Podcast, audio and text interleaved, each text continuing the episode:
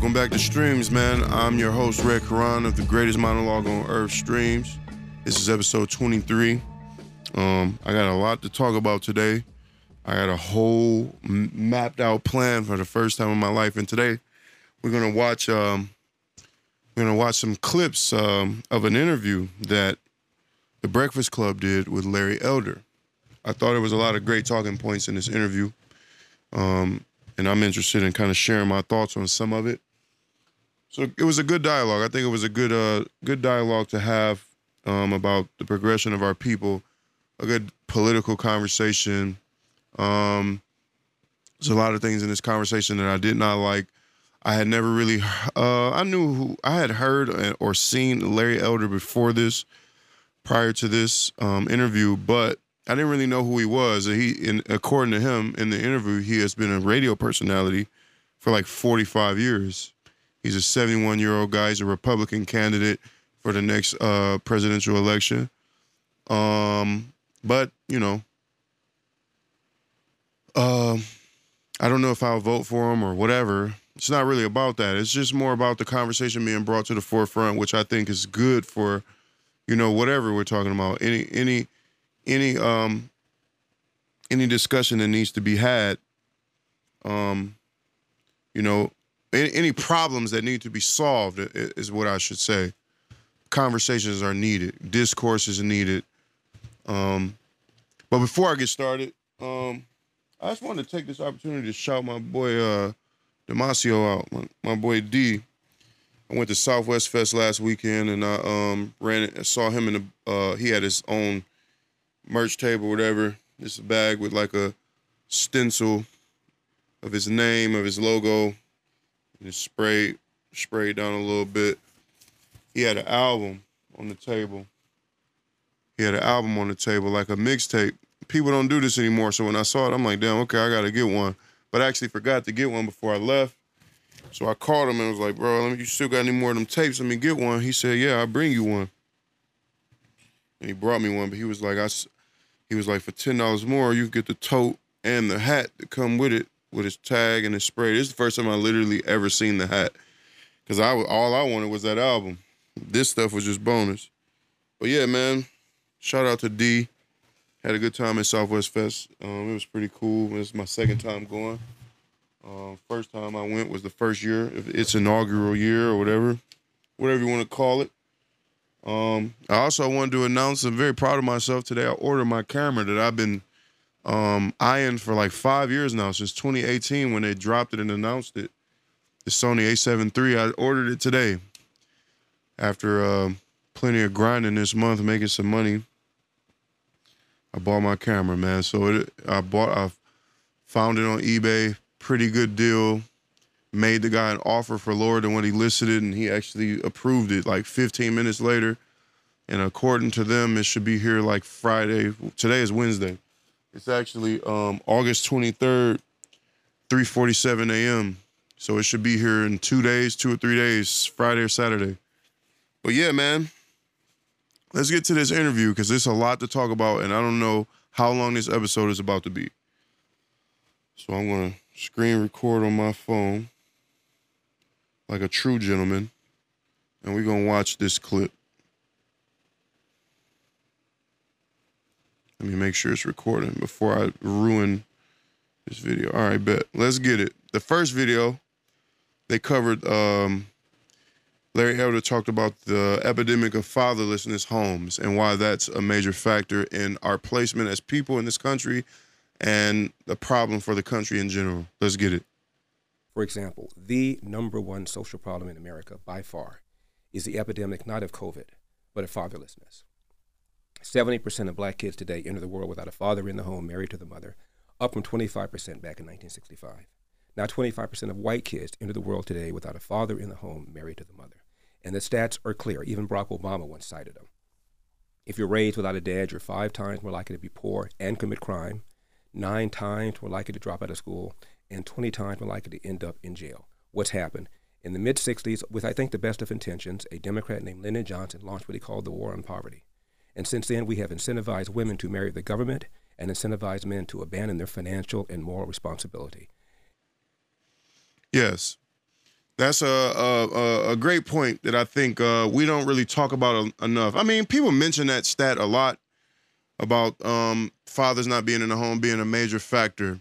Um, a lot of times I hear it from spoken about a, from a bitter place, saying, "Oh, oh, men ain't ain't nothing," and men leave and abandon their families and stuff like that. But it's a much more complicated issue than that.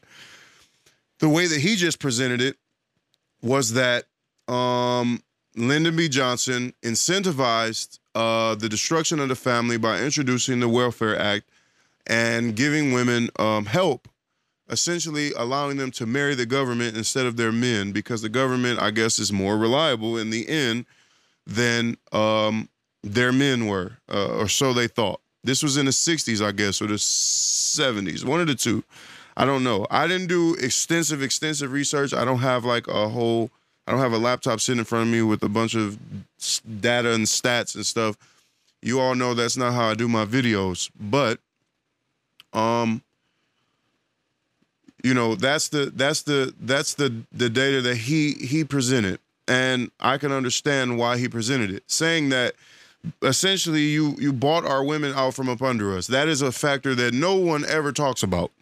You know we talk about men leaving the home and men not being reliable or men not providing back then. I wasn't there. I don't know what was going on other than um, systemic things which probably kept men either in jail out of work whatever.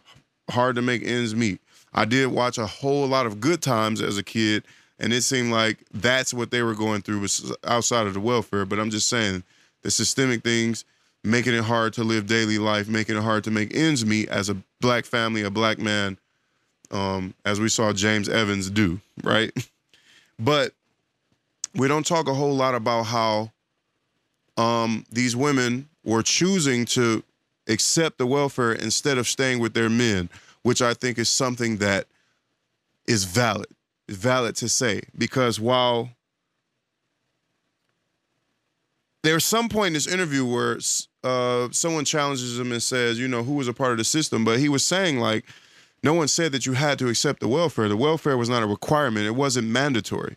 It was something that was a choice, something that they chose in lieu of having their family as a unit.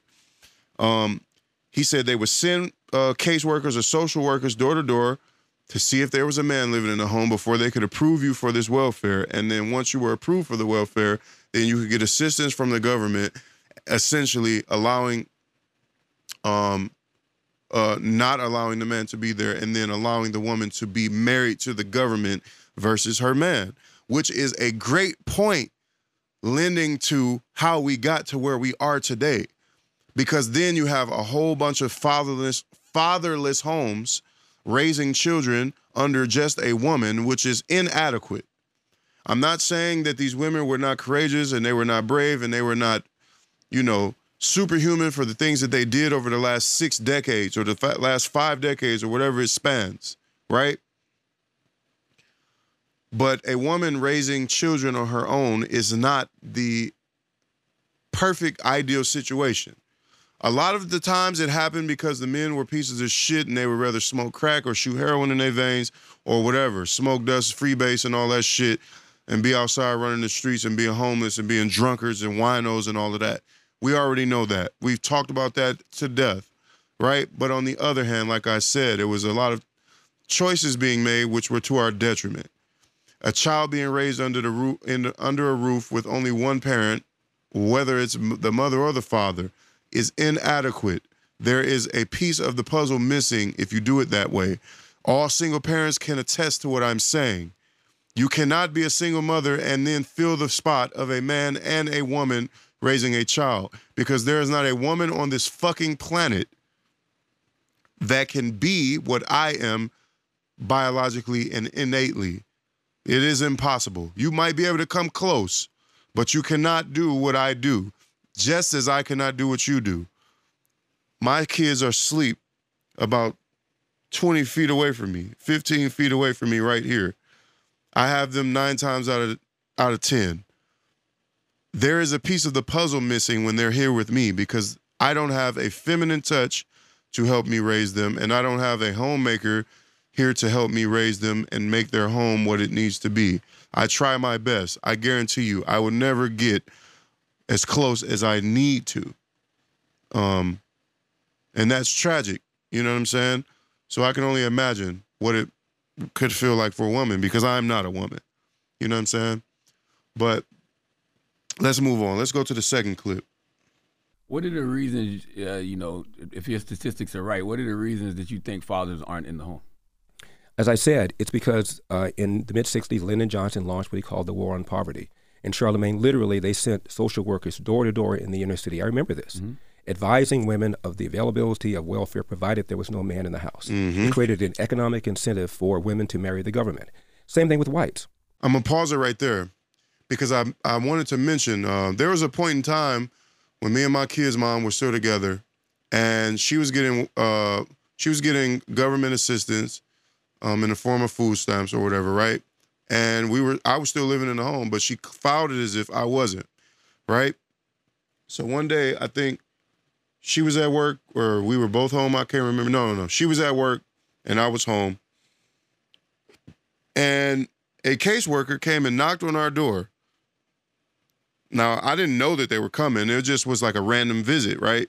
Because they probably suspected that I was still there, probably because my license reflected that address and all that type of stuff. It's not hard to find out my tax information or whatever it is that they saw that was like, he's probably still living there. They knocked on the door. I answered the door. Like, it was a black lady. I'm like, what's, I'm like, hello? Like, how can I help you? And she's like, uh, uh, I think she asked for my kid's mom or something like that. And then she was like, You live here? And I said, Yes. Because I didn't know who she was, right? Had no idea who she was. I'm like, Yes, I live here. And she goes, In this house, you live here. And I'm like, Yeah. she didn't tell me who she was. It was my rookie mistake for not asking who she was. This was a while back. It was my rookie mistake for not asking who she was or not recognizing who she might have been because um, I had never seen anything like that ever, never. I had never seen that. So she left, right? She walked away. She said, "Okay," and she left. And then the food stamps were canceled. it's not a game. The fact that I was in the home, they was like, "No, they're not. We're not giving you nothing." So, but I, I understand that, and I think you know, I think the reason is because there shouldn't be a need for a government assistance if you have a man. I don't think because she didn't say you got to leave. She didn't say that. She just left and was like, okay, well, your plan is canceled. Like your your assistance is canceled now, right? So the idea is that you shouldn't need assistance if you have a man living in this house. And I, I get that. You know what I'm saying? It makes sense to me. So, but I only wanted to mention that story because it is real. It isn't some some foregone, you know, it's not some distant folklore you know, folk tale that they will come to your house and see if there is a man there, and if there is, they will take the assistance away from you. But I understand it. I understand both sides. Let's resume the video. In 1965, 8% of whites entered the world without a father in the home married to the mother. Now it's about 25%, also up threefold. Look at census data 1910, 1920, 1930 in places like Milwaukee, Chicago, uh, Philadelphia, a young black kid was slightly more likely to be brought into a world with a father in the home married to the mother than a young white kid. We have incentivized this kind of bad behavior, and it's had a disproportionately bad effect on the black community. Absolutely. That's the end of that clip.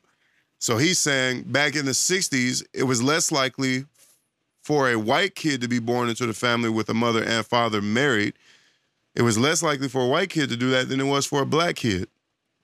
The reason that he's drawing that comparison to the 60s versus now was that he's saying back in a time where things were much more racist, much more overt, much, much more overtly racist, much more uh, systematically racist than it is today. Um, we're talking about when people were barely just getting the ability to um, drink from the same drinking fountain or um, go into public restaurants or use public restrooms or use or vote or things like that, right? He's saying back then when things were so much more systematically racist than they are today, the family structure was still something that we valued as a people. So it kept us out of certain things. As opposed to today, where we don't give a fuck about family and we abandon the idea of family for um, instant gratification or short term gratification or being free from your man so that you can go and club or being free from your girl so you can go and be a womanizer, right? that we destroy our families and we leave our women or the women leave their men in the uh for the for the for like um self liberation or whatever. But then you're destroying your family in the in the, in the process. When that wasn't a thing back then. Back then, it was more commonplace for a family to stay together because that was all that we had. You know, it was a man and a woman. Usually, a single uh, single income could sustain the household, um, and all these sorts of things have changed. But his point is saying that back then we valued family, which is why in a worse time where there was more racism, more overt racism, where we were closer to slavery than we are today, right? In the 60s, the 1960s, we were only 100 years removed from slavery. Today, we're like 160 100 and yeah 160 years removed just about. Something like that. Even further there's more black millionaires and more black billionaires than there's ever ever been in the history of america. We're talking about 300 400 500 years of america before it was even called america. There's more black millionaires and billionaires now than there are than there were then. But somehow we're in a worse socioeconomic position than we were 60 years ago right? And his his his point is saying that the reason for that is because we don't value family. Let's keep keep going. Clip number three. Let me ask you a question. What do white people do wrong? And this is where the bullshit starts. I'm gonna pause it right there. Charlamagne says, "Let me ask you a question. What did white people do wrong? What does that mean? What do you mean? What did white people do wrong? We know what they did wrong. You know why? Because we've talked about it. We've marched and we've talked amongst ourselves and did summits and sit-ins and all these things. We know what they did wrong.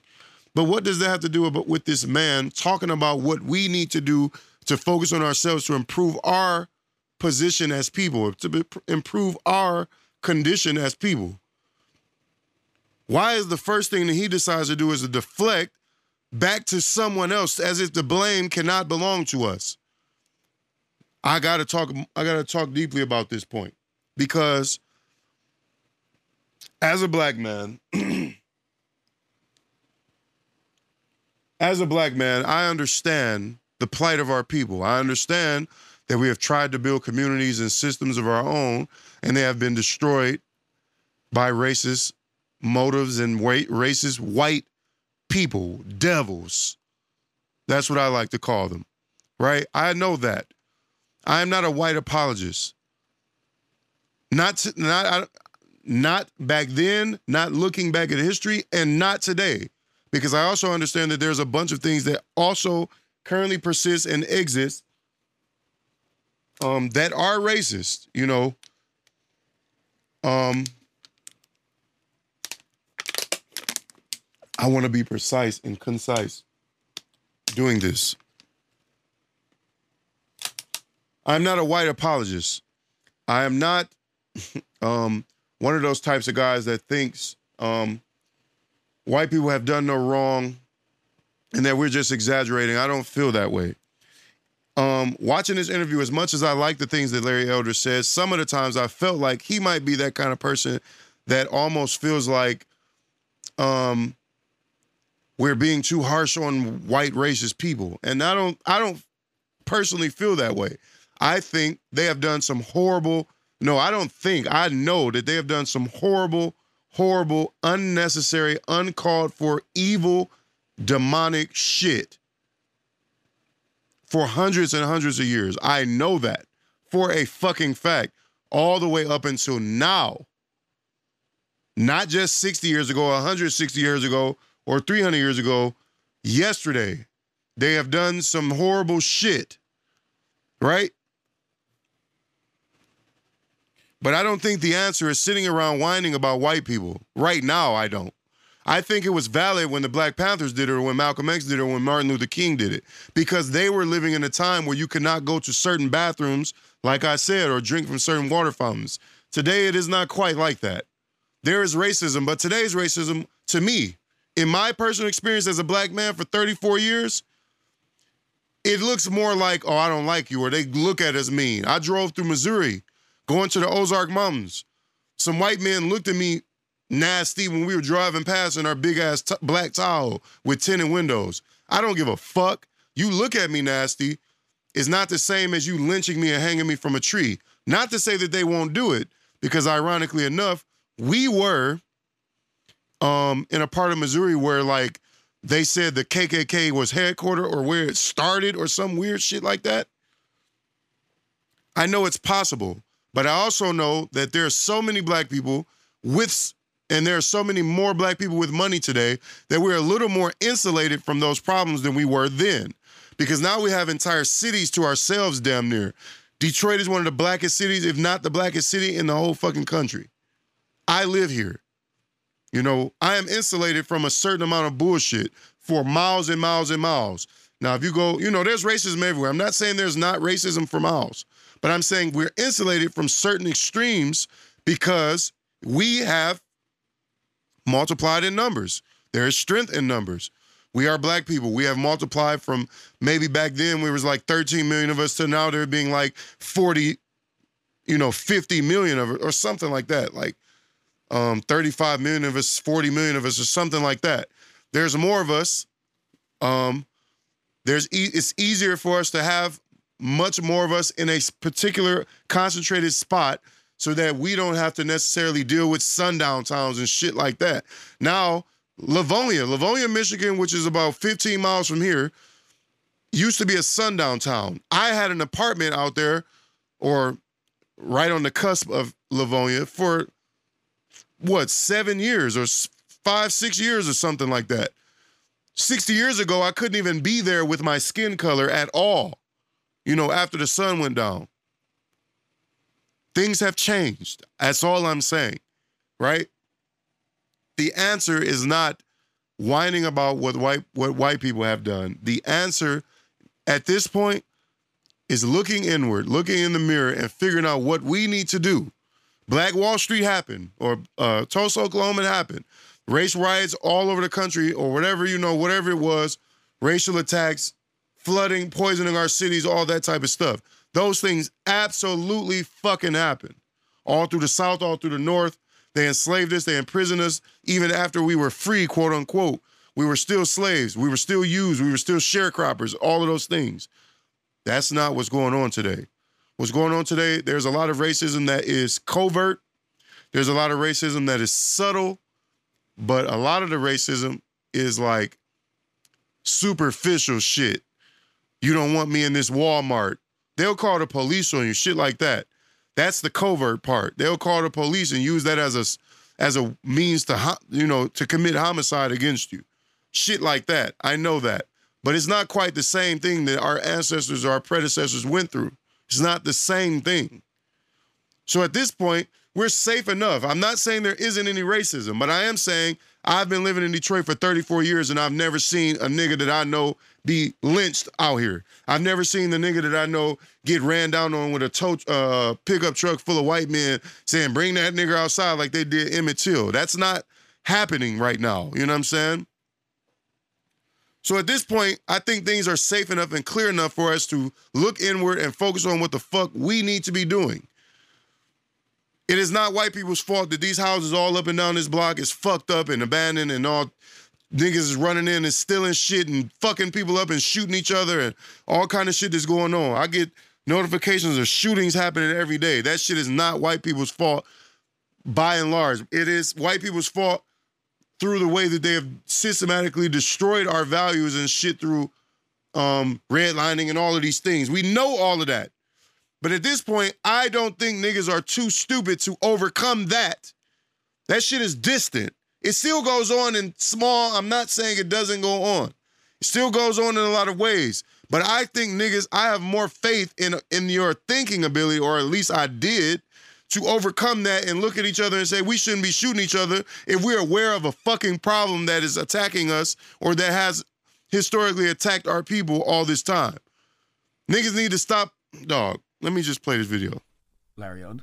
What do you mean? What do white people do? I'm not worried about white people. I'm worried about what, what, what what's going on with us. But if, there, if, there's if there's systemic racism in this country, which I, we know I, it is. No, no, I, I don't say there is. You say there is. I don't believe that. Oh, you don't believe there's No, there systemic used to be. Obviously, Mm. tell me tell me what you think the number one systemic example of systemic racism is in America.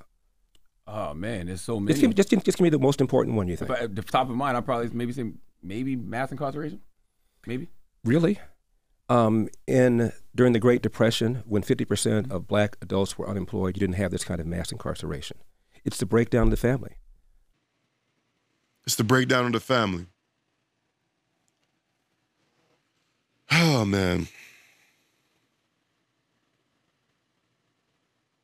I agree with that. It's the it's the breakdown of the family. Why would a nigga ha- why would a nigga not hang out all night, get high every day, smoke weed all motherfucking day, walk around with no pride in the way that he looks or dresses?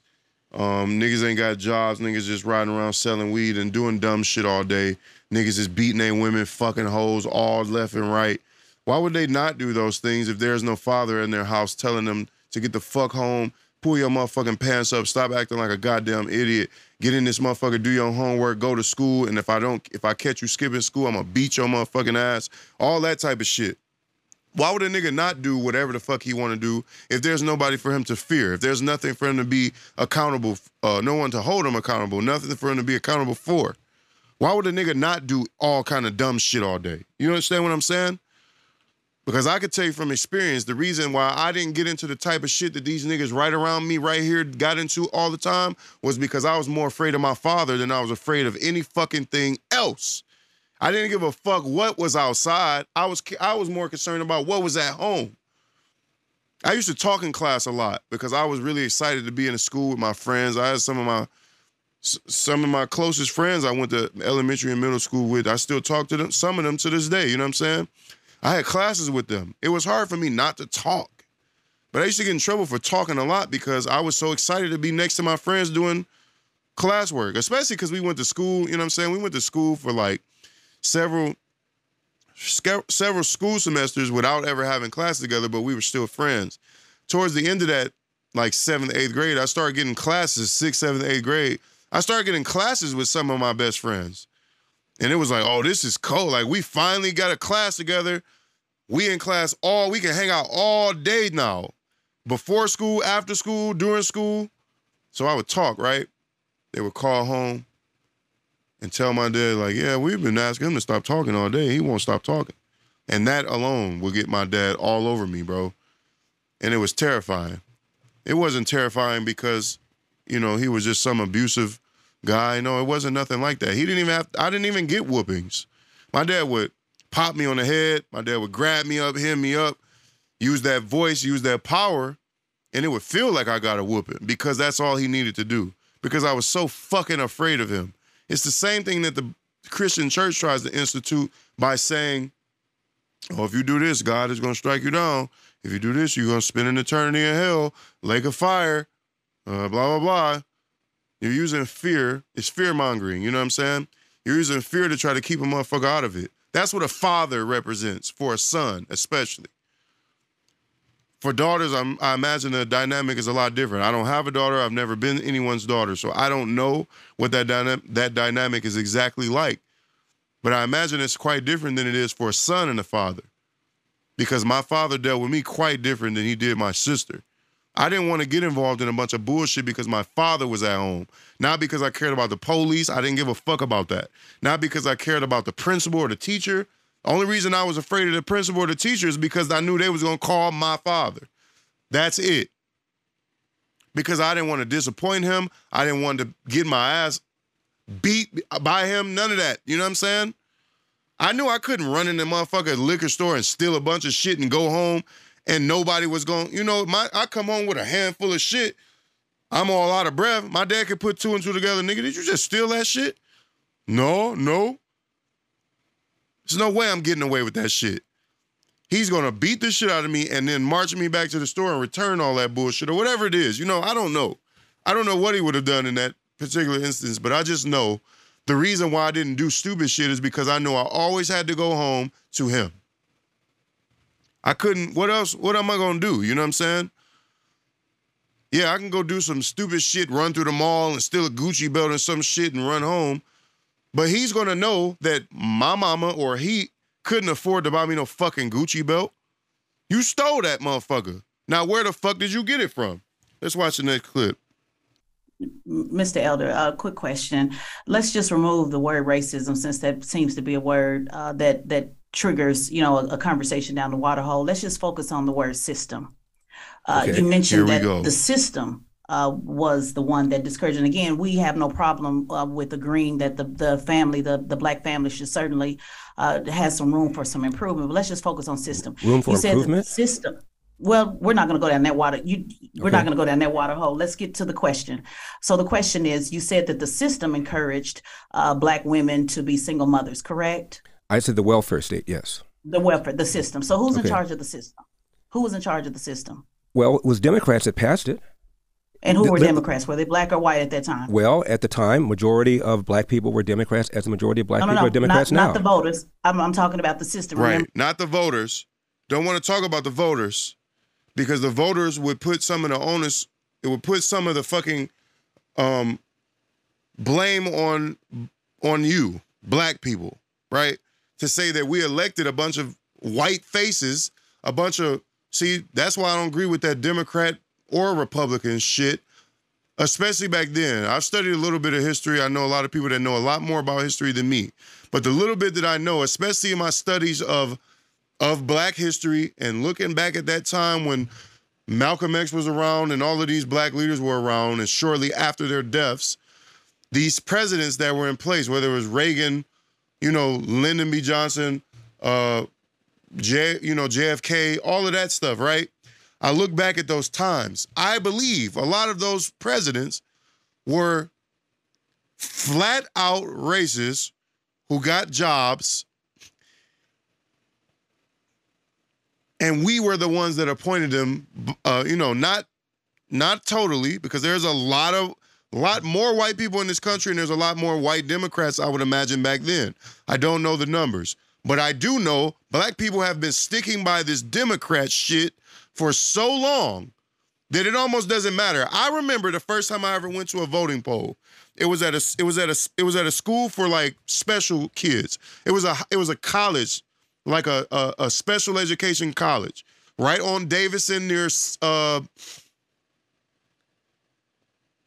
right on 75 near Davison, Right on the service drive at 75, right in my neighborhood.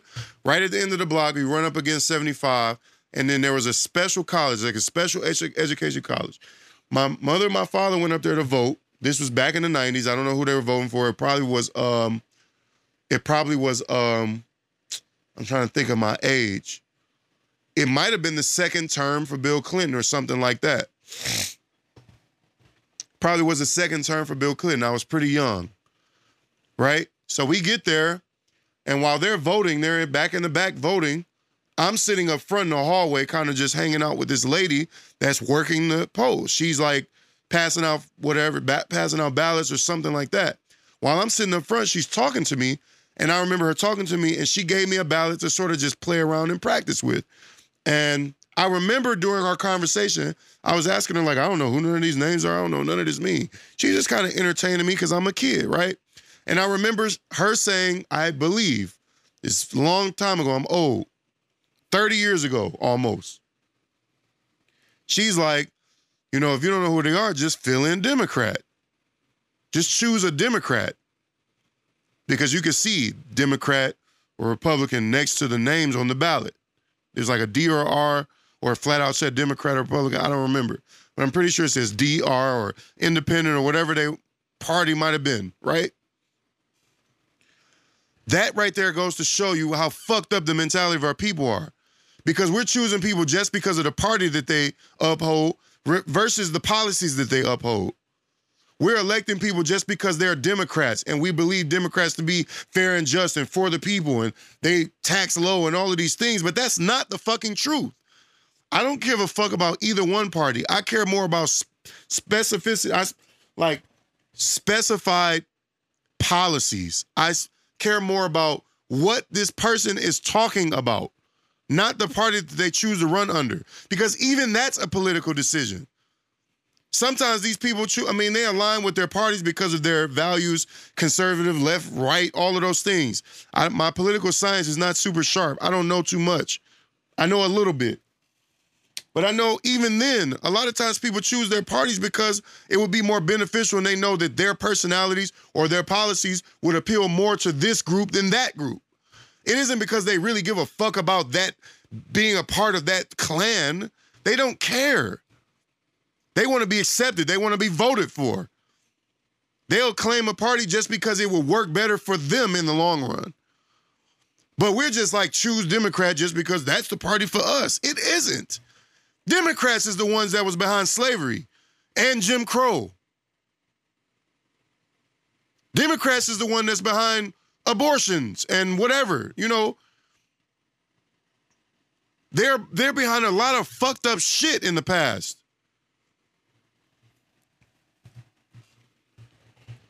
So we believe as a people we're supposed to just choose Democrat because that's what the that's what we're supposed to do. Why?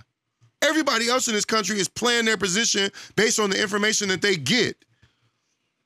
Here we are talking about the Democrats is for us, but the Democrats is almost enabling us to continue to be poor.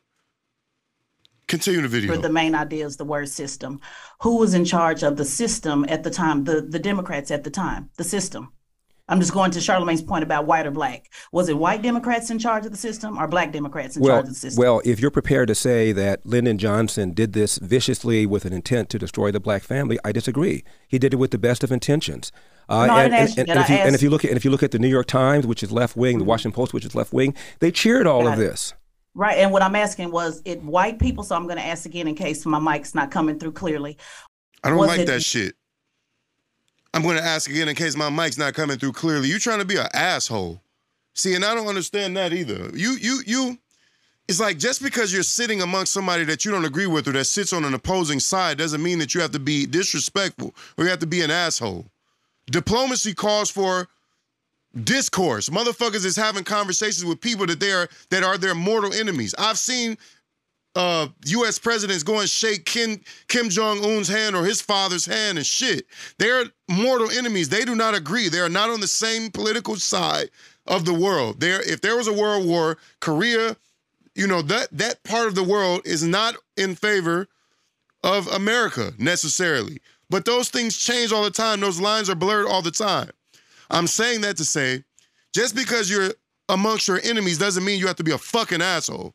Sometimes it takes for you to smile, be cordial, shake a motherfucker hand, say your point with respect, get your shit off, and let them speak with the same way. Y'all might say opposing things, or you might say a bunch of shit that could lead to war. But a general is to be like, okay, well, I guess we're going to war then. Stand up and walk out. You're not to say, well, I'm to say this again. Could you imagine a United Nations meeting and the representative for America is in there talking about something? I'm to say this again in case my mic is not coming through clearly, we don't want you to have mass weapons of mass destruction. Like all that spicy shit, unnecessary. It's childish. It's emotional. Let's continue. White people in charge of the system or black people in charge of that system that helped break down the black family? It's a simple yes, just a simple question. White or black? Well, you didn't have I don't like that shit either. You ask a motherfucker a question and you gonna tell them how they gotta answer. You yes or no, white or black, yes or no, this or that. You can't tell a motherfucker how to. You asking him this loaded ass question, but you only allowing him to answer with one or two choices that you gave him. How? How you gonna tell a nigga how to answer this question? You ask she what she's trying to do is corner this nigga into saying white people was the reason why there was fatherlessness, but he's already and he's already he started the speech with saying Lyndon B. Johnson, but he did say um, he believed with the best of intentions introduced the Welfare Act or whatever it's called, right? He already said there was a white man that instituted this shit, but it destroyed black people. He said he might have done it with good intentions, but ultimately it was not good for us. So she's saying, is the person that was in charge of the system white or black? He's already said Lyndon B. Johnson. He's a white man. Let's keep going. To go on welfare unless you voluntarily chose to go on welfare. The inducement was put there uh, by Democrats, uh, by, white the, Democrats, by, the, by the left. Correct. Okay. White well, Democrats, well, most correct. black most black people were Democrats, and they voted for these white people. Not too. voters. I said who's in charge Who's of the charge? system. Well, who puts Who's the, in charge? in charge of the system, but we are living in a democracy where the fucking leaders are voted in and chosen by the people, bro. You know, that's how it's supposed to be. Now I know the government can be corrupt and has been corrupt and is corrupt on many different levels and many different ways, many different facets of government is corrupt. Understood. But it does not change the fact that when a motherfucker was running under the democracy flag and he was going for office or going for whatever the fuck, the comptroller, the motherfucker, whatever it is, city council, we was choosing Democrats blindly because that's what we pledge allegiance to. Democrats. So if Lyndon B. Johnson was a Democrat or whoever the fuck they're talking about was a Democrat and they ran the system that imposed these things on us, we chose those leaders to do it because we were pledging allegiance to the Democrats, thinking they were for us. But his whole fucking point is that we did that in error because they have not historically been for us. They haven't. Let's just keep going. Who put them in charge? Was Lyndon Johnson white them- or black? Who put them in And maybe charge? that'll help you. Fine. Lyndon, Lyndon, Lyndon Johnson was white. Thank you. Okay. But but if your argument is that the reason he did it is because of racism, uh, then I No. disagree. He did it because of That's the, not my argument. I just asked you a simple question. Was he white or black? Charlamagne? Um, I do think Lyndon B. Johnson was a racist. and I think we chose that race. I mean, we didn't choose him. He actually was in office because JFK got killed. He was the vice president. But um I think he did get elected for his no, maybe he didn't. See, I don't know enough about politics to talk about that um, particular thing, but like I said, she's like, was he white or black? But he's like, I already said that he's Lyndon B. Johnson. We all know that he's white. He was in charge of it.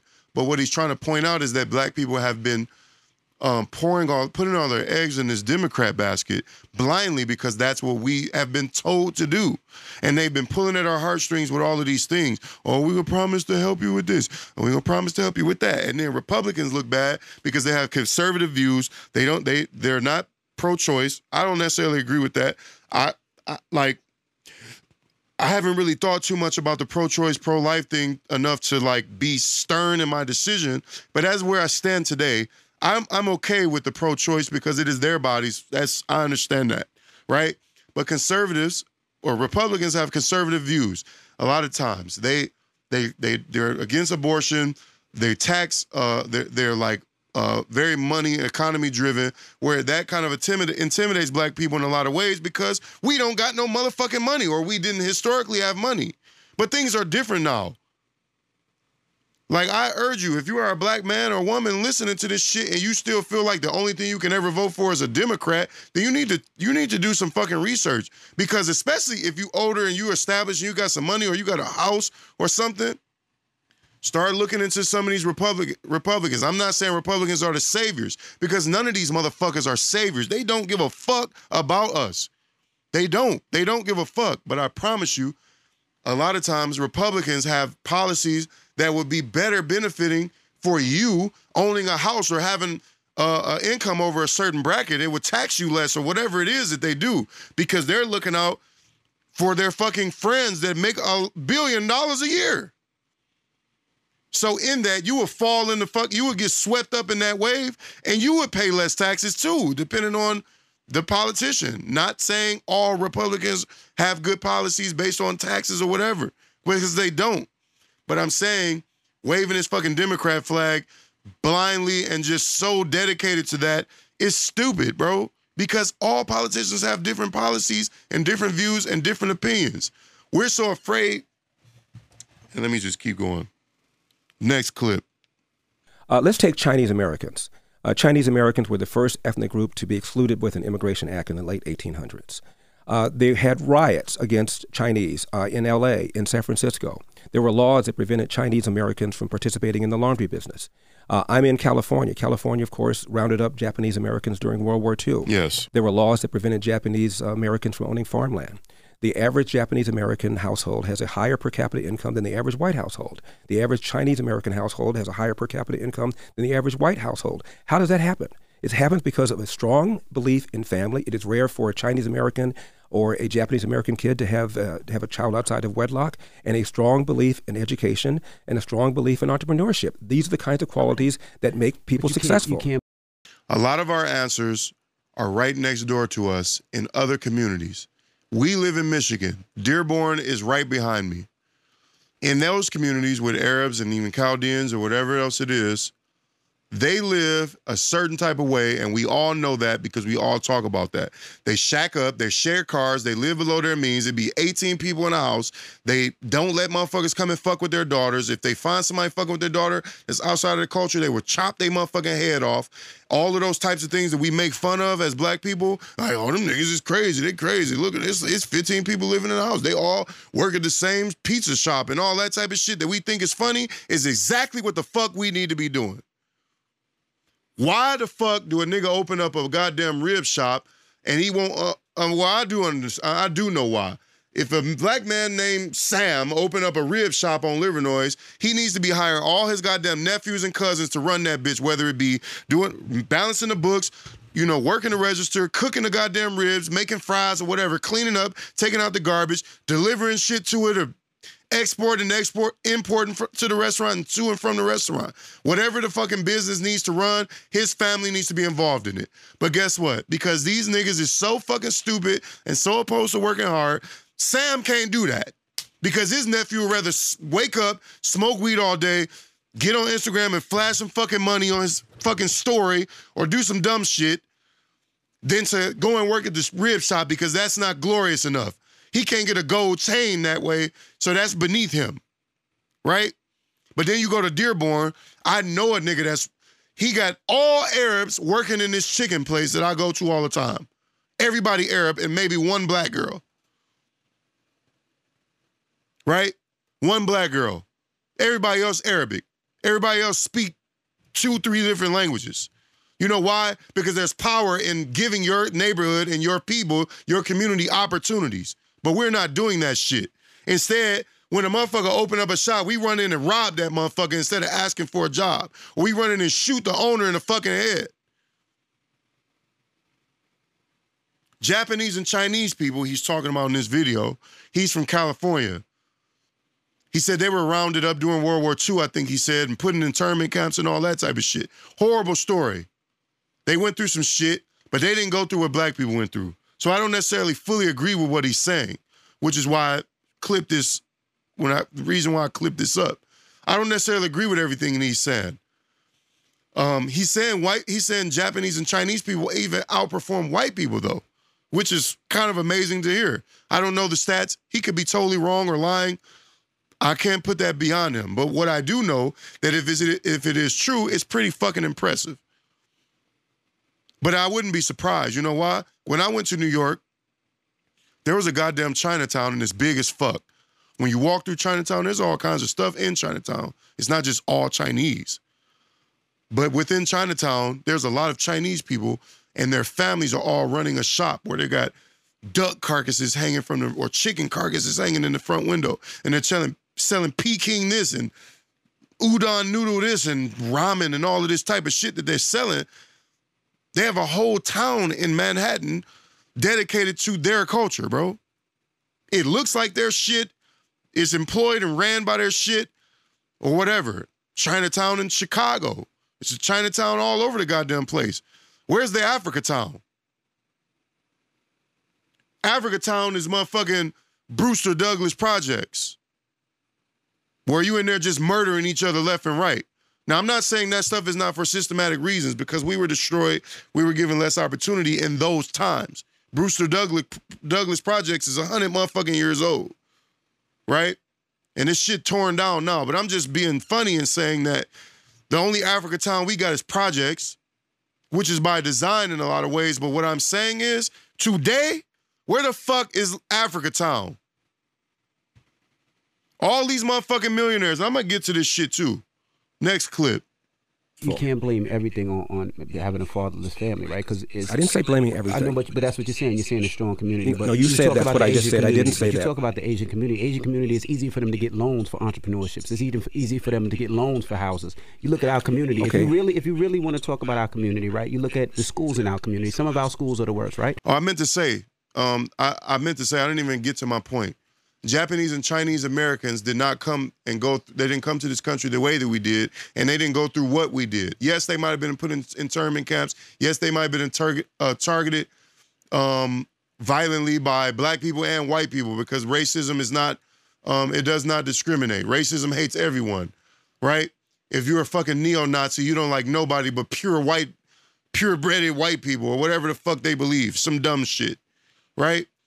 But to say that Japanese Americans and Chinese Americans could do it, why can't we do it? It's kind of a little unfair to me because they did not go through what we went through. They can build on a foundation that's not as fucked up and faulty as ours because we came out of some shit that destroyed us morally. It destroyed us internally. It destroyed us psych, uh, psychologically. It destroyed us physically. It destroyed us in a lot of ways. We had people, you know, mass. We talking about mass murders. We talking about mass graves of black people being thrown into them bitches, people being burnt, people being hung, people being our uh, our towns being overrun and destroyed and burnt down and bombed and all type of shit that Japanese and Chinese people did not go through in America.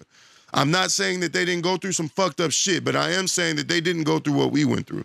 So I don't necessarily agree to say to compare us to them and say um why like damn near like they're doing better than us. Why why do you why is that? It's because they didn't have to go through what we went through. It's like if you put three motherfuckers in a race, a white man, a black man, and a Chinese man in a fucking race, and you put a goddamn anvil on our ankle, or you cut our goddamn foot off, or you skin us alive and make a lamp out of us, how the fuck are we gonna win that race? You know what I'm saying? It's a metaphor, of course. But what I'm saying is, with the people who have been through what the fuck we have been through and continue to go through in a lot of ways, and uh, we have been through most recently, Japanese and Chinese people have not had to go through that. They had their own struggles, sure. Jewish people had their own struggles, sure. Irish people had their own struggles, absolutely. Shit ain't got nothing on what black people went through in this particular country, though. So I understand why Japanese and Chinese people are ahead of us in those ways because they were not starting a race with an anvil chained to their ankle. And that's just the truth. I could be objective and talk about both sides. I agree with a lot uh, what Larry Elder is saying, but you cannot act like even even in the ways that I feel today, where I'm less I'm less willing to like be sympathetic and apologetic for black people today because of the shit that I know as a man and as a as an observer of this world. We have less excuses than niggas is acting like we do, right? But I still understand the position that we're in is a very complicated one with a long history of shit that backs it up and that um, permeates the ground that we grow out of, right?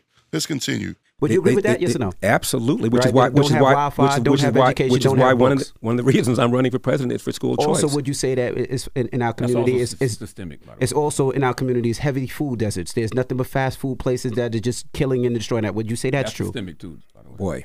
Uh, you, you say that's true? I'm just asking a question. you said a number of things. I just addressed one of them about sure. loans. Mm-hmm. Uh, For the record, I think out of the three people on this show, Breakfast Club, DJ Envy was the one that I um, found myself understanding and agreeing the most. Even, most, even though I don't understand, I don't agree with his demeanor. He was kind of dismissive and kind of like, kind of girly and feminine in the way he he was sitting there listening to him like this, like, mm, what you got to say? Like, I think that shit is disrespectful. I think if you invited this man to your show, I think if he's 71 years old and he's your elder, he's a black man that lived twice as much life as all the people on this fucking show. Um, you need to show this man a little more respect, even if you disagree with him. That's how I feel.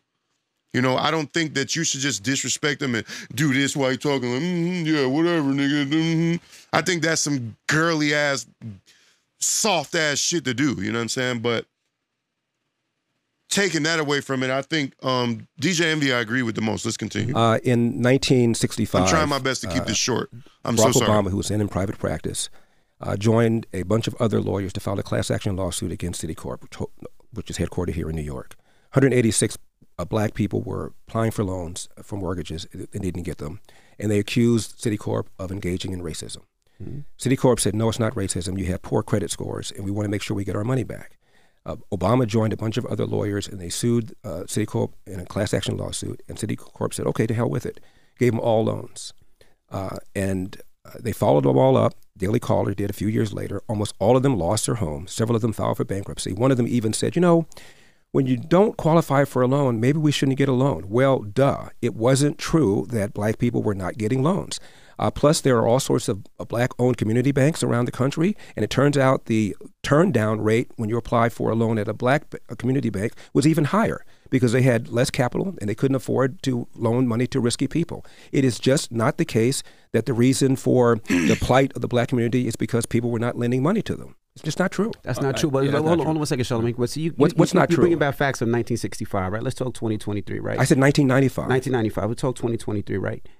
My son will be successful in real estate and successful in buying a house. You know why? Because his father because of owns you- a house. because his of father you. owns a house, right? But my father Because of and, you and his the drive- sister and because of you and the drive you put into did him. not own houses. I'll Because of- speak. Because of speak. you and the drive you put We're into not, We're not gonna have a conversation. You- not a you're not even appreciating what you've done you to your speak, and I'm just asking Okay. you a question. I just let you speak and I'll let you talk. Okay. Y'all can talk. We have a conversation. All right. When, when, when we talk about it, right, it's harder for our community to get to get loans, right? And not just because of poor credit scores, it's because of, of where the areas are. You talked about the Asian community. A lot of the Asian community have their own banks and they're able to process and get their own banks. There's not too many African American branches that are able to give out money. So that's one. Then let's talk about getting grants for schools. They're not even giving grants for schools at the rate that they're giving grants for white people.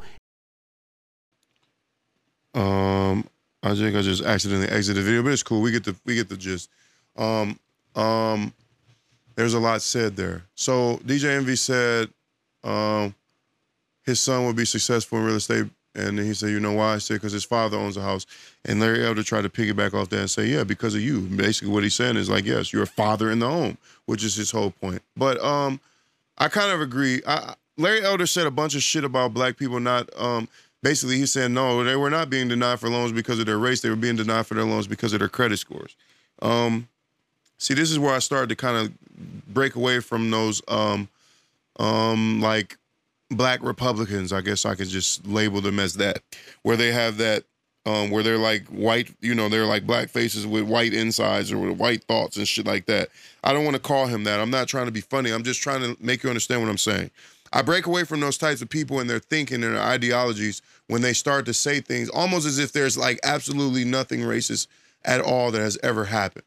Because I know that for a fact that that's not true. They've done plenty of studies where black people can, because he's about to cite one. DJ Envy actually cited one where he said lenders or lendees or whatever you call them, the people going in trying to get loans of all different races, they all had the same credit scores, went in for a loan, and the black people were disproportionately denied those loans. And I've heard of that for decades now, that that being a thing, right? Not just a thing that we imagine, but a thing that actually happened. Whether it was because of the, the location you were trying to get a loan or because they knew you were black and all that type of stuff. Redlining is real.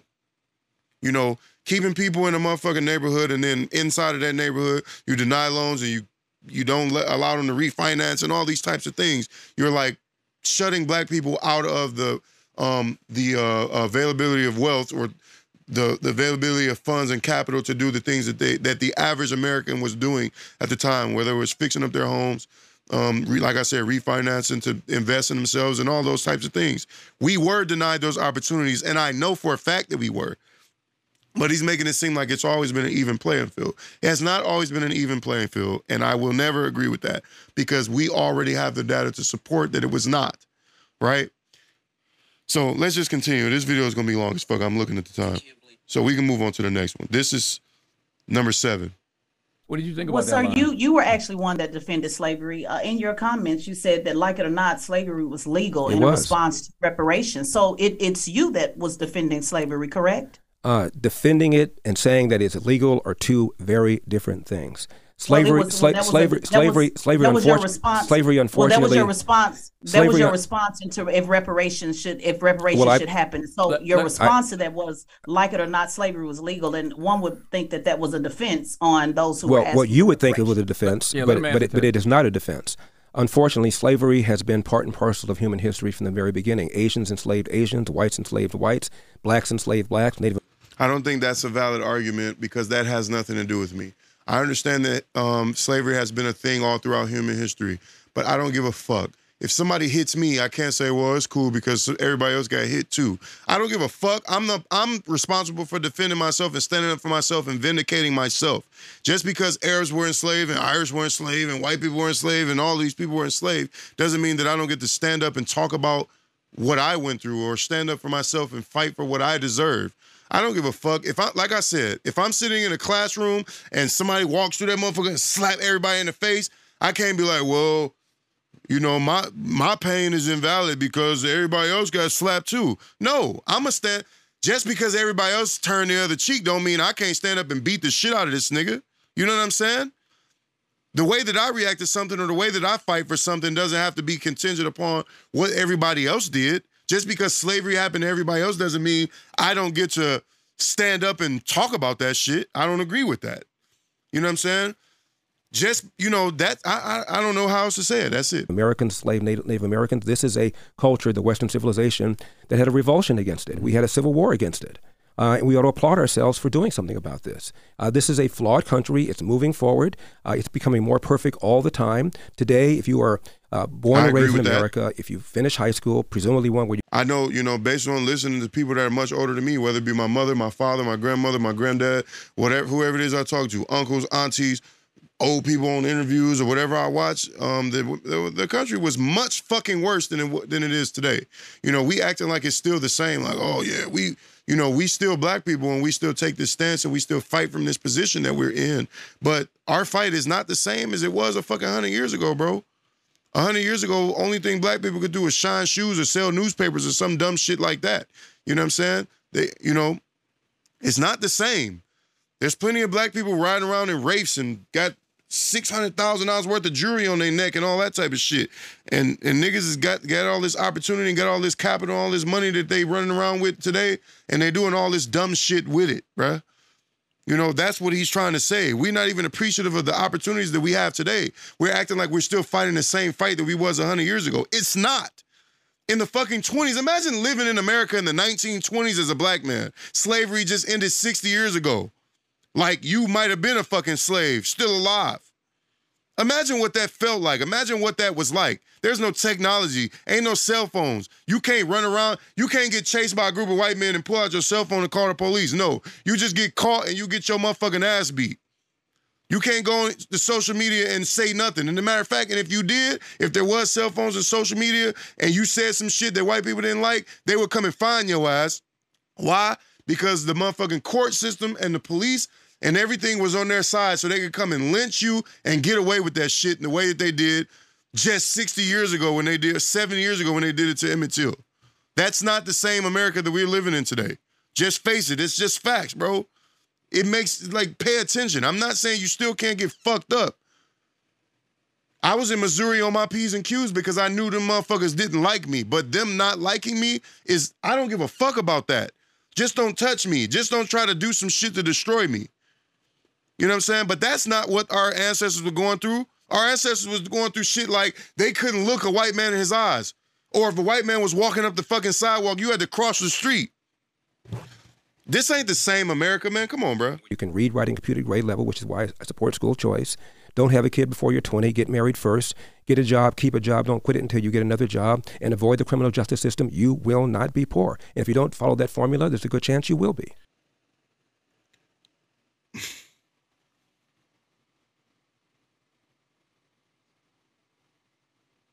Let's just move on. 1997, Time Magazine and CNN hooked up together to do a poll on what black teenagers and white teenagers felt about racism. Mm-hmm. And both of them were asked, is racism a major problem in America? Both of them said yes. But then Time and CNN asked this question of the, of the black teenagers Is racism a big problem, a small problem, or no problem in your own daily life? This is 1997. 89% of them said small problem or no problem in my own daily life. In fact, twice as many blacks said failure to take advantage of available opportunities is a bigger problem than racism. That was Twice- 1997. 1997. Look it up. It's 2023 though. You think America's more racist now after the election and reelection of Barack Obama than it was in 1997? Yes, because of the election of uh, MAGA, Donald Trump, 100. percent Yes. Really? Charlamagne says that the country is more racist in 2023 than it was in 1997. I do not agree with that. I don't think it has anything, you know, Larry Elder tried to say the election of Barack Obama is an indicator that it's not racist. I don't think that's the indicator that I need. Barack Obama being elected means I mean, I'm not going to say it doesn't mean anything to me, but that's not what makes me feel like the country is less racist. You know, I feel like that shit is is just a political game. I think, um, I think it is a, I think it is an indicator in some ways that the country is less racist, but that is not like the holy grail of like, uh, we are in a better place today just because a nigga was uh, elected. That's that that's not the the thing. The thing that makes me feel like the country is less racist is because my father told me that he was chased out of Grosse Pointe by a group of white boys calling him nigger, telling him to go back across the border to Detroit. That happened to my father.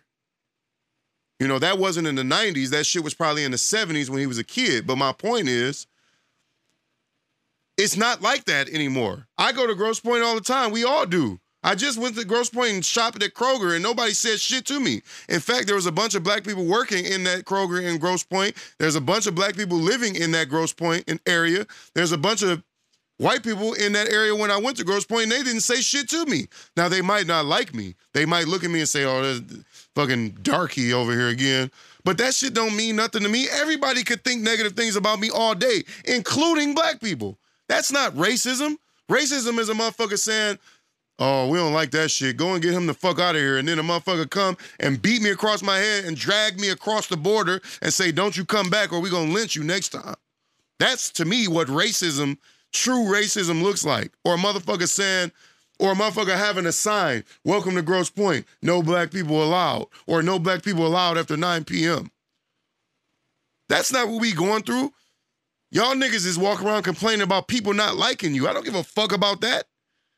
Man, come on, let's keep going. 1997. Next clip, sorry.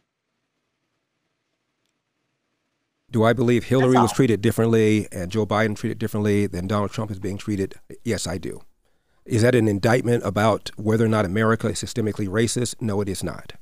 Those are They're, two, they're two two totally different, different, two different things. things. Yes, you're, yes, you're trying are. to merge the two, but they're two totally different things. I agree with you. They're But two different things. no, no, we're, it we're is the agreeing. We're agreeing. They're two different things. We're agreeing. No, we're agreeing to two different things. We're not agreeing that there's not syst- systematic Oh, racism man. because we're So at this point in the interview, bruh,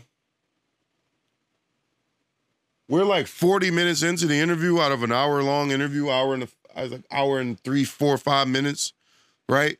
This motherfucker, this woman has been talking about the word system the whole fucking time, bro. She never stopped saying the word system. She's trying to make this nigga say that the system is the system, the systematic, systemic system is ran by white people. But he's already said that. She keeps talking about the system. She never had nothing else to say. She's talking about everything she talks about leads down the same fucking road to the word system. Like this bitch was the worst thing about this interview. I don't know who this woman even is. I went and looked up her Instagram and I was just like, who the fuck are you? You know, she's much more famous and probably real, more rich than me, but this bitch did not have a fucking thing to really offer to this conversation other than the word system, my, my nigga. System, system, systematic, systemic. The system, white system, white people system. Now watch what she about to say right here. Let me point out before she says it that earlier she said um, when he was talking about the welfare welfare welfare system, she said, um, "Who was running it?" And he was like, "Lyndon B. Johnson." He was like, "She was like, so was the system ran by white people or black people?" She said, "He's like, okay, fine. Lyndon B. Johnson was white." But black voters helped get him in that position in the first place. She didn't want to hear that. She didn't want to talk about that. So she said because the president was a white man, the system was ran by white people. Now watch this. Ready to tell you. I'm not talking about mayors. I already know that talk, talking point, sir. I go on Fox News all the time as well. So let's not let's not go there with that. I said, what system have we created? Goodness. Have we implemented that we have been in charge of? Name one. Is this why you don't like talking to black women, Larry Elder? Wow. Um, Bal- Baltimore. Uh, Freddie Gray she a few talking- years No, no, ago. no. She talking like she really like spitting right now, but she's not spitting right now. She's not. That's mayors. I'm not talking. I said system. I'm Remember going to you like tell the you word about this system if you allow me to finish my point. I'm not talking about somebody elected and doing a job, sir. I asked what system did we create? What financial Okay, let's talk about the create? system of one Yeah, of the let him- largest. let him say his thank you. man. One of the systems of one of the largest uh, uh, cities in America, Baltimore. Uh, Freddie Gray died in police custody a few years ago. Uh, the mayor was black. The head of the police department was black. Number two, uh, It's not in charge of the system. But go ahead. Number Hold two on, person bitch. in charge of the police department was black. All Still of, not in all, charge of, the all of city. city council Democrats majority black. Six, Still not in charge of the system. Wow.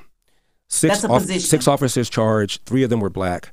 A judge before whom two of the officers tried their case found him not guilty was black. Still Uh, not the- in charge of the, The, system. the uh, city uh, uh, intendant of public schools was black. The county superintendent of public schools is black. Uh, the attorney general at the time, Loretta Lynch, is black, as was the president of the United States, was black. And yet, Still many not in charge of the system. who's in I charge of asked the you a system, simple Well, question. well, Jesus. Christ, well, bro. Wanda Sykes He just went down a whole list of all the people when Freddie Gray got killed in police custody. He just went down a whole list of a bunch of major key players in in these systems were black, including the fucking president was black, and she said, "No, we still not in control of the system." So I wish this nigga would have turned to her and said, "Then what the fuck do looking? What do it look like to be in control of the system then?" Because earlier when he said Lyndon B. Johnson was white, you said, okay, they, exactly, because it's a white president, it's white people in control of the system. Now this nigga just named a dozen motherfucker that was black, including the fucking president. And she like, no, still not in still not in control of the system. We never been in control of no system. We never been in control of nothing. Here he is naming all these niggas with jobs and positions and shit that influence the decisions in the courtroom and all of these things. The city council people, all of that was black. And she's saying we never been in control of nothing. That's fucking ridiculous. Excuse me, man. But I gotta get this shit off. See, this is that right there is almost the most important part of this interview to me. I watched this interview like eight, nine, ten times over the last four days, right? I watched this so many times. And the reason is because not only was I impressed by the way Larry Elder held himself in this interview, against three people, mind you, in somebody else's studio, you know, surrounded, literally surrounded by three people that do not agree with anything that he's saying. I mean, the most things that he's saying, right? Um, I was impressed. It- it's like a train wreck that I can't look away from because of how terrible this Tezlyn chick is. She's terrible. She's a terrible, terrible debater or whatever you want to call it. She's terrible. She didn't offer very much to the fucking conversation other than talking about the fucking word system over and over again, right?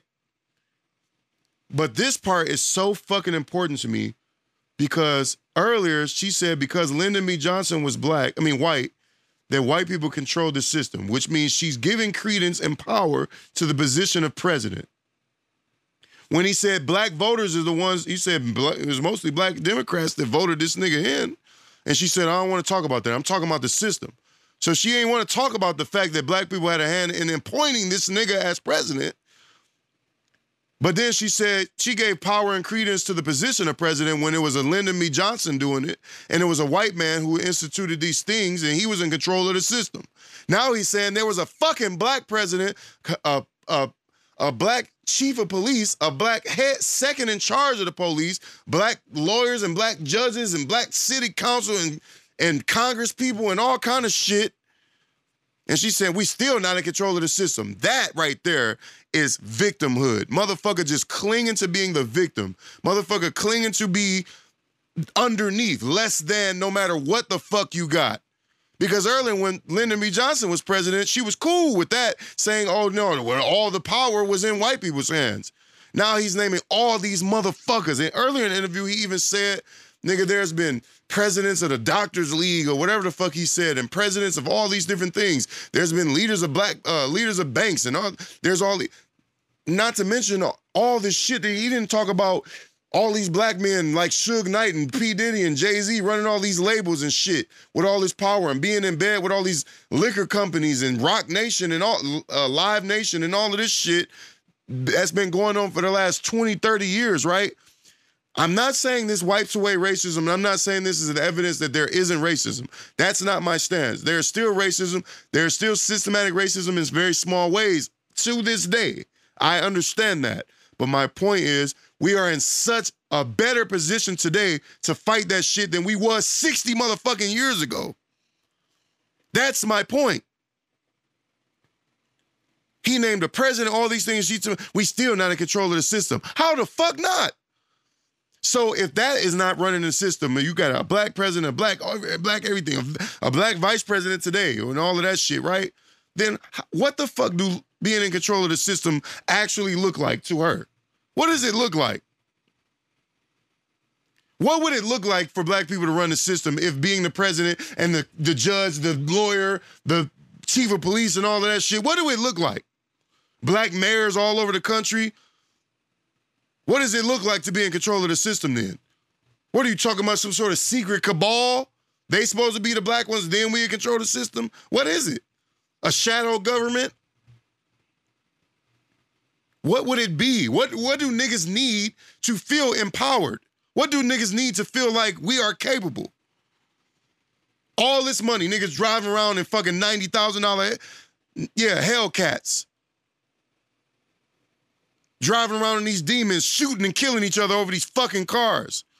When that's more money than niggas probably ever made in their whole lifetime. Granted, there's inflation and the cost of living is much more than it used to be. But my point is, we plan with money that niggas back then would have killed to get. Niggas making 15 cents a week and shit like that in the early 1920s. We driving $90,000 cars, still robbing each other, nigga. The problem ain't white people. I'm more afraid of you niggas than I am of a white person. I go outside every day. I have my pistol on me some days. I go outside with my shotgun if I have to because you niggas is outside. Not because I'm worried about a KKK member pulling up. No, because I'm worried about one of you niggas jumping the curb, speeding up the street, going 70 miles an hour on a residential street and killing my kids. Or because I'm afraid you're gonna see me with some shit that you want and come and blow my brains out in front of my children. Or because because I'm afraid that a nigga gon' man, Dog, I'm more afraid of you niggas than I'm afraid of a motherfucking KKK member or some white man living in Livonia or Bloomfield. I don't give a fuck about them niggas. And they don't give a fuck about me for the most part. All we deal with is going to the restaurant and feeling like a motherfucker. You know, we call everything racism now. Rosa Parks was denied a seat on the fucking front of the bus. And you go into a motherfucking crab shack and they didn't seat you fast enough. They gave a white people a, a, a seat before you, and now you calling Al Sharpton, nigga.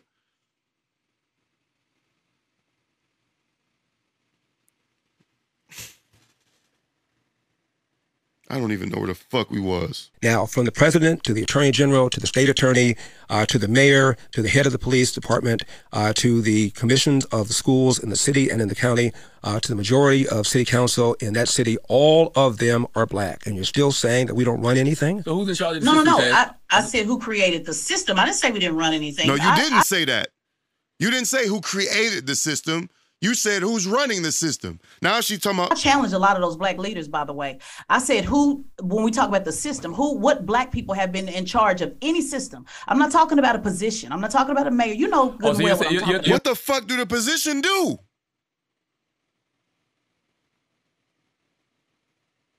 If they're not in charge of the system, what the fuck do it mean then? City council people in Detroit have been mostly black. Martha Reeves is on the city council, a bitch that sung for Motown and shit. You can't get much blacker than that. That bitch is on city council, or she used to be. Kwame Kilpatrick was a black mayor. We had a fucking black crackhead as a mayor in D.C. We got a fucking Bulldyke as a mayor in Chicago wherever the fuck she was at. What do that mean? They they are the ones making policies and writing laws and changing shit with their hands. What do it look like to run the system then? Man, you niggas is crazy, dog. Basically saying that they're just so, they're black faces that are still in those positions, so, but they're so, still correct. Similar to you, Mr. Elder, you're a black face in, in a position in the conservative movement. They're they're just the same. They're just on the other side. I'm so sorry for the length of this video. This is the last one. In order for you to go go go to jail, you have to commit a crime. If you walk down the street, not always when you're black. I agree with Charlamagne there. Just because you go to jail does not mean you committed a crime. Mass incarceration is fueled a lot by a lot of motherfuckers being given um, much larger sentences than their white counterparts and all of that type of stuff. There's evidence. We don't even got to argue about that shit. Niggas selling the same drugs as a white man, and the black man go to jail for 30 years. The white man go to jail for five and shit like that, or 10 or 15 even. You know, half the time that the black man would go. Or motherfuckers walking up the street. There, you know how many times I've been watching Fox 2 News? Excuse me, let me wet my whistle. I'm so sorry. I'm trying my best to keep this video under um, 40 hours long. Ooh wee. You know what I mean? Motherfucking times I've been watching the goddamn news and seen a story about a black man being released because he was wrongfully co- convicted 40 motherfucking years ago. This nigga did 37 years in prison and he being released and he just like, oh, I'm sorry. I don't want to, you know, I'm just so thankful to be home to my family. I'm so thankful to be free. I get to live my last years of being free. You know, I don't think that shit is no motherfucking mistake, nigga. All these black men being framed for shit and all of that stuff, or niggas going to jail for 37 years and they've been pleading their case all this time and their shit been getting swept under the rug and all these DAs and judges and panel members of the, the fucking um, parole board and all that shit being like, no, we're not listening to that. You're going to still serve this fucking 40 years, even though there's just massive amounts of evidence that proves you wasn't even near the crime scene.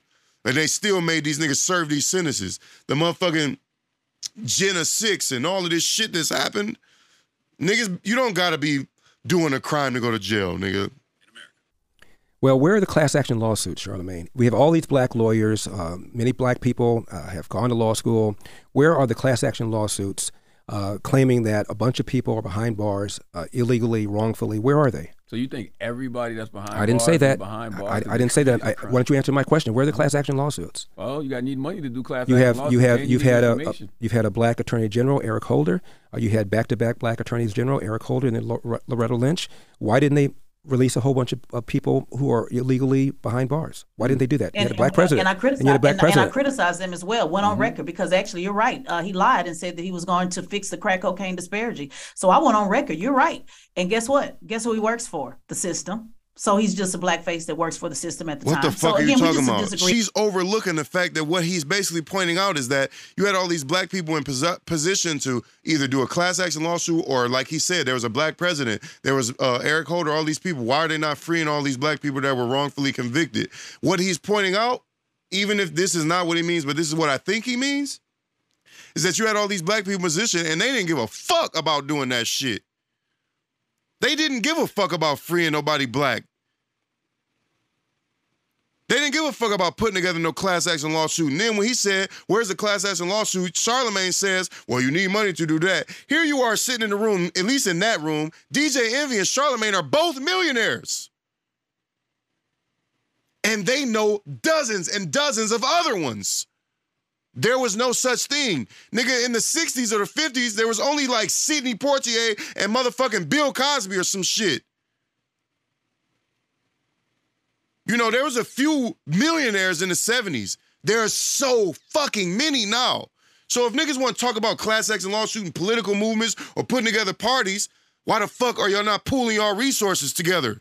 Because there are a bunch of weak ass niggas who don't want to take accountability for shit. You don't know how to organize. Y'all don't want to work together, and you just want to sit around and fucking complain and talk about what white people did all day instead of pulling your shit together and doing it your motherfucking self.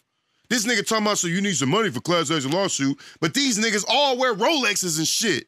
Man, listen, bro. Fuck y'all niggas, dog. That's my stance. Niggas don't do shit but talk. I didn't, it took me till I was 30 years old to realize that. Niggas don't want to do shit but talk. Niggas, I'm sitting in a house that two black men put their money together to buy. My cousin and my homeboy. They said, shit, well, there's some property over here. Let's buy that. Let's go half from that bitch. And they did that shit. That's all it takes. Group economics, bitch ass nigga. But here, here this black man, Larry Elder, is talking to this man.